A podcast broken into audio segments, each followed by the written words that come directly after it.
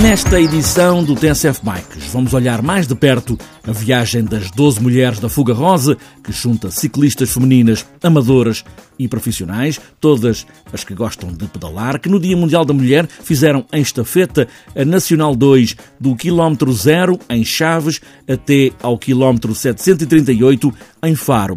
Juntei três das 12, Mónica Faísca, Patrícia Bação e Célia Recatia, para sabermos como foi pedalar esta portuguesa 66, a Nacional 2, o Norte, o Alentejo, a Noite e o Nascer do Sol. Vamos ao princípio, que é onde tudo começa, quilómetro zero, em Chaves. Nós tivemos esta cobertura mediática e atrasámos um bocadinho a partida, uh, mas deu-nos a oportunidade de explicar o, o, a razão porque estávamos ali, porque é que estávamos a fazer esta travessia e, e dar a conhecer um bocadinho a nossa, essa, a nossa comunidade. Portanto, foi bom, arrancámos, arrancámos todas juntas um, e super motivadas. Portanto.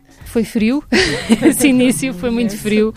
Nós tivemos imensa sorte que nos dois dias não apanhamos um pingo de chuva, mas aquele início com o nevoeiro daquela zona ali do norte foi um bocadinho gostoso. Eu via o orvalho no meu casaco, eu ia de casaco preto e via o casaco a ficar todo branco. Aqueles primeiros quilómetros foram ali os mais difíceis, em si à noite uh, por causa do frio, mas, mas foi, mas com a adrenalina que tínhamos do início, nem se sentiu nada. Partiram às 12 e foram até onde as 12? Às 12 fomos até Vidalgo. 17 km mais ou menos. Até Vidalgo, café, Vidalgo, foi, foi até ao Vidalgo. Café exato. qualquer coisa, mas foi esses de 17 ou 18, não me recordo. Cerca de 18 km. E já tinham escolhido quem é que ia à frente, quem é que ia atrás, eh, quem é que mudava? Sim, quer dizer, nós éramos 12 mulheres, separadas por dois grupos de seis. Isto era uma forma de nos organizarmos e uh, organizar toda a logística. E sim, nós já tínhamos definido à partida quem é que fazia cada etapa e os quilómetros e, e tínhamos estudado os perfis de, do, do, terreno, mas claro que depois a meio do percurso, e nós já estávamos a contar com isto, nós fomos nos reajustando e nos adaptando, porque houve muita alteração pelo caminho. Como por exemplo?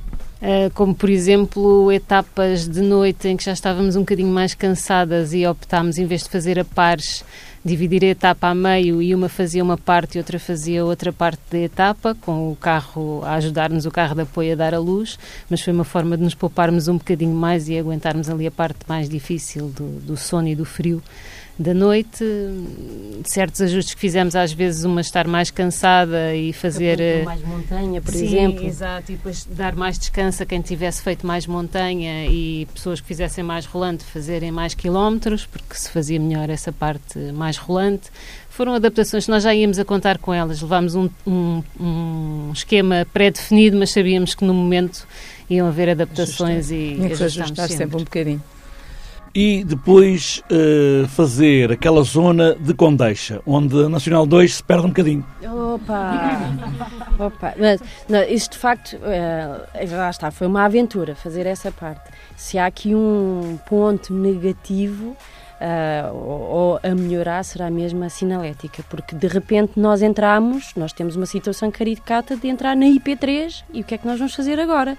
Nós temos que sair daqui. E a, a, dita da Célia e a Sónia saltaram uma vedação, saltaram a cerca e vá terreno abaixo para sair da, da via rápida, porque uh, acontecem três pontos, a Nacional 2 mandar-nos, o, o mandar-nos para vias rápidas, a IP3. E isso ali foi um grande desafio para nós conseguir uh, encontrar ali o caminho certo e o track certo. Como é que foi essa aventura? foi pular mesmo a cerca e tentar encontrar o track que, que, que depois dedicava fora do percurso e tentar encontrá-lo.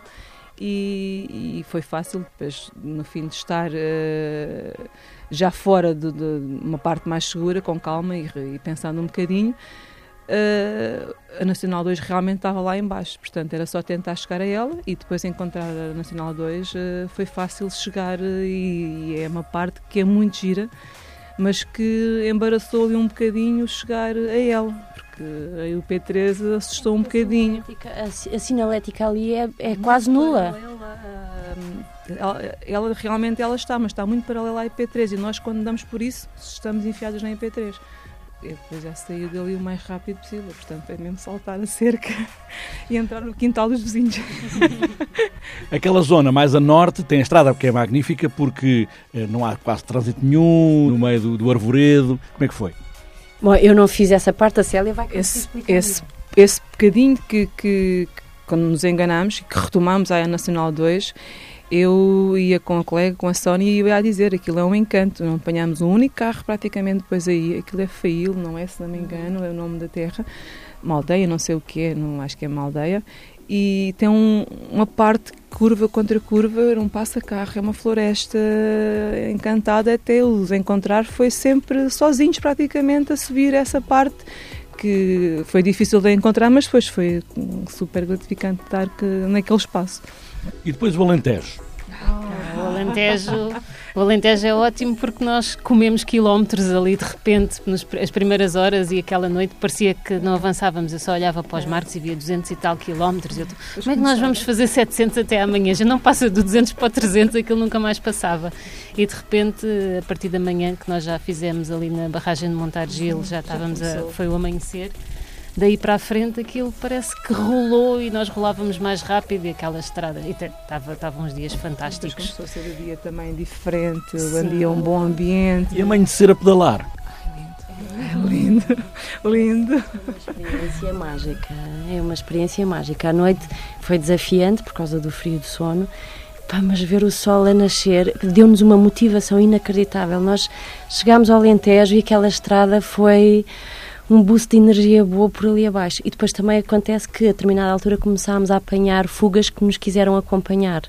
E isso foi, foi tão bom sentir essa energia que nós, pá, por incrível que pareça, parecia que não estávamos cansadas. Acho que até recuperámos. Não, acho que, acho que até recuperámos. Sim, nós até Porque o Montargil estava ali. O Montargil tem aqueles. E o sol uh, nascer ali para mim foi a Sónia a pedalar nessa altura e foi tive o privilégio de ir ver um bocadinho melhor dentro do carro e tirar fotografia e essa parte foi lindíssima também. Eu já conhecia, mas qualquer No início estava marcado 25 de média, foi isso que fizeram? 22, nós não tínhamos previsto 22? 22, 22 de média. Eu, eu acho que sim, porque nós compensávamos muito na, nas retas. Um, nós perdemos tempo, mas é um tempo que, que eu considero ganho.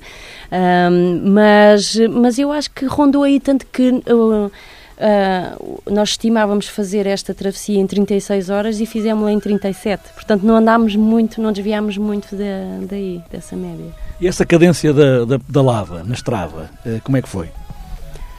Foi, correu bem. Eu acho que os atrasos que nós tivemos até foram mais de, dos momentos de paragem que tínhamos, até com a comunicação social no início e depois as pessoas que encontrávamos pelo caminho e que não podíamos. São muito aborrecidos os jornalistas, não são? não, não foram, não, foram super cooperantes. E depois tivemos a parte das fugas que vinham ter connosco e que nós perdíamos, entre aspas, um bocadinho de tempo ali a conversar com elas e isso atrasou um bocadinho. Mas depois o rolar na estrada, então o dia do Alentejo, o que eu digo, o Alentejo e o Algarve, aquilo parecia que tínhamos dormido. E ainda temos a serra. Temos que atravessar a serra ainda. Qual serra? Que ela destruiu. Não, mas, eu, mas eu, eu, tenho que, eu, tenho que, contar aqui um episódio que foi. Um, eu, eu, eu fiquei muito comovida com o episódio que aconteceu no Caldeirão. E, e aliás, foi, foi muito comovente. A Patrícia vinha a subir o, o caldeirão e, e vinha com uma pedalada, meu Deus, parecia que tinha começado.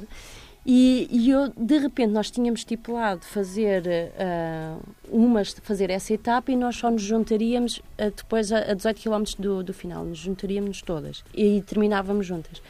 Não sei o que, é que aconteceu. Chegou ali ao caldeirão, não sei, não foi picadas pela Patrícia, mas foi muito motivadas. Sem falarmos umas com as outras, fomos cada uma ao seu carro buscar as bicicletas e decidimos vir todas. Portanto, terminámos com mais 40 quilómetros seguidas todas juntas. Porque, não sei, não consigo explicar. Nós estávamos com tão boa energia, estávamos tão felizes e, e, ainda era de dia naquela altura. Sim, sim. sim. Estava o sol a pôr também, não Porque estava esse a era, esse era o nosso objetivo, era, ok, não vamos fazer outra noite em estrada, nós queremos mesmo chegar ao Algarve de dia, era importante para nós. Mónica Faísca, Patrícia Bação e Célia Recatia, três das 12 mulheres ciclistas que fizeram de 8 para 9 deste março a viagem da Nacional 2, 738 km de Chaves a Faro. A bicicleta, como sabemos, leva-nos onde quisermos, É só querermos, é o caso da Fuga Rosa.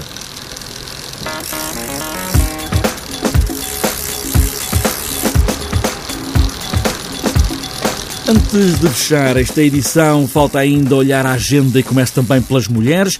A Taça de Portugal Feminina Jogos Santa Casa está marcada sábado em Albufeira e domingo em Palmela. Na semana em que a volta ao Alentejo se destaca de todas estas provas, a 37ª volta ao Alentejo Crédito Agrícola está na estrada. A prova tem 18 equipas e está desde quarta-feira, prova de classe 2 UCI e vai até domingo.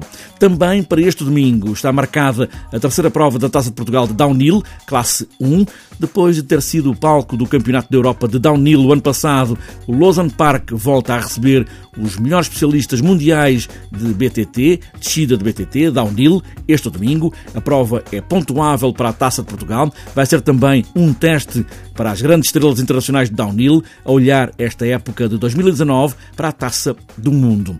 A Taça de Portugal de Cadetes também começa este domingo. A primeira fase desta competição é interregional. Os cadetes da Zona Norte estão em Passos de Ferreira de manhã, enquanto os cadetes da Zona Sul vão competir em Palmela. Para outras voltas, para sábado está apenas marcada a segunda prova da Taça da Madeira de Enduro. E para domingo está marcado o encontro regional de escolas Pedras Salgadas, Vila Pouca de Aguiar, também o Campeonato Open XCO da Maia, Vila Nova da Telha, Maia e para fechar a agenda, Maratona BTT de Cebolais de Cima, em Castelo Branco. Está fechada esta edição do TSF Bikes no feminino porque não há uma palavra para ciclistas homens ou ciclistas mulheres. São todos ciclistas. Portanto, o que importa mesmo é pedalar. Pedalar sempre porque é sabido, a bicicleta leva-nos onde quisermos. É só querermos. E boas voltas.